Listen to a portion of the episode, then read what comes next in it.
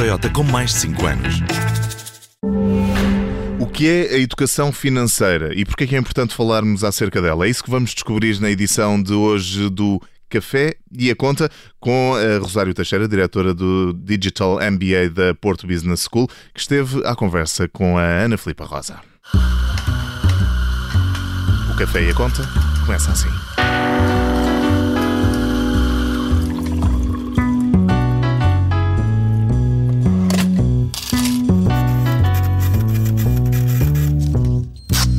Episódio de Um Café e a Conta está connosco, como é habitual. Aliás, a Rosário Moreira é diretora do Digital MBA da Porto Business School, é também professora da Faculdade de Economia do Porto. Rosário, bem-vinda mais uma vez.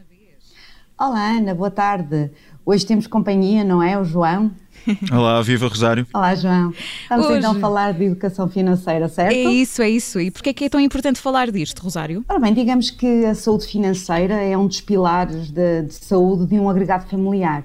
Uh, uma família, mesmo com rendimentos limitados, se tiver atenção às suas finanças e uma preocupação regular com as suas poupanças, por um lado, e depois os seus investimentos, uh, poderá viver melhor. Na verdade, até há estudos científicos na área que mostram que uma maior literacia financeira conduz uma melhor gestão da poupança e, e, e, consequentemente, a um melhor investimento dessas mesmas poupanças. No entanto, Ana, ah, aqui o último inquérito que foi feito pelo Conselho Nacional de Supervisores Financeiros uh, apurou que ainda existe um caminho, um longo caminho a percorrer no que diz respeito à, à educação e à literacia financeira. Se bem que temos 82%, dizia o estudo, uh, de inquiridos que identificam, uh, conseguem ler facilmente o saldo da sua conta bancária e de, de, de, de um extrato do banco, mas há cerca de 20, 21% que não sabe o que é um o que é uma Euribor. Portanto, é um bocadinho preocupante que não sabem o que é o spread ou a Euribor. Portanto, todos nós, enfim, eu acho que na última crise, eh, possivelmente, ficámos mais atentos a esta questão da importância da, da poupança, mas a educação financeira é algo muito mais complexo. Em relação à pandemia, eh, Rosário, a pandemia alterou também este cenário? Estamos hoje mais atentos devido ao contexto em que, em que estamos a viver? É, é, interessante ver os números recentes do, do, Eurostat que mostram que realmente a taxa de poupança em Portugal disparou mais de, de 10% uh, eh, entre abril e junho do ano passado e, e, que foi precisamente coincidente com uma quebra expressiva no consumo. Um, portanto, as famílias pouparam mais, pouparam mais de um quinto do seu rendimento disponível, algo que já não se via desde 1999, o que é bom que é extraordinária e, portanto, mostra a relevância desta rúbrica.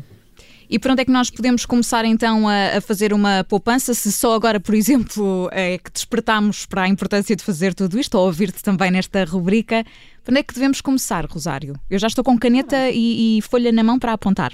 Exatamente, é assim mesmo, Ana. Uh, bom, se por um lado o perfil de poupança pode ser influenciado pelo, pelo ambiente em que se cresce, uh, pelos hábitos dos pais. Por outro lado, também é possível aprender a poupar e a investir.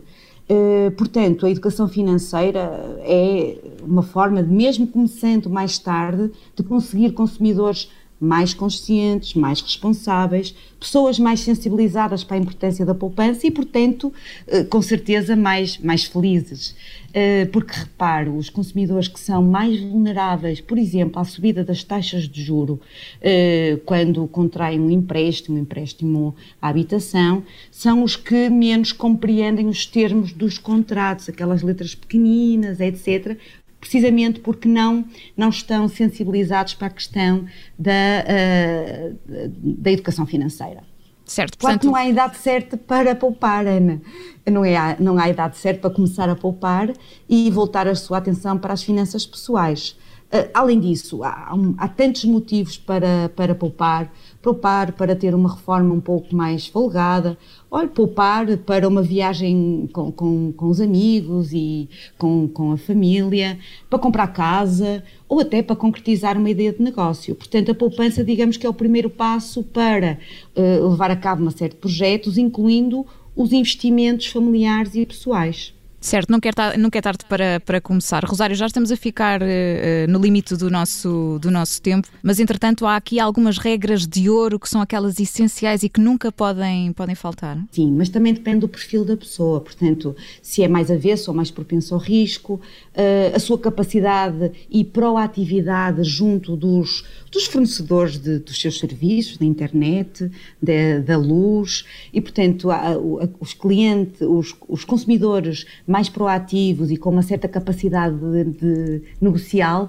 conseguem obter aqui poupanças que são pequenas, na ordem dos 20, 30 euros, eh, por exemplo, na conta da luz, mas que somando à conta eh, do, do, da internet, televisão, à conta do gás, etc., pode gerar uma poupança relevante eh, ao final do mês, 50 euros, por exemplo, que significa que ao final de um ano temos aqui 600 euros, mais de 600 euros de poupança. Portanto, primeiro, fazer um levantamento claro das suas responsabilidades, não gastar mais do que aquilo que o, o agregado familiar consegue angariar. Algo muito importante, principalmente para quem tem uh, filhos pequenos ou adolescentes, não ter medo de dizer que não, de marcar limites uh, aos gastos e comprometê-los com esses mesmos gastos.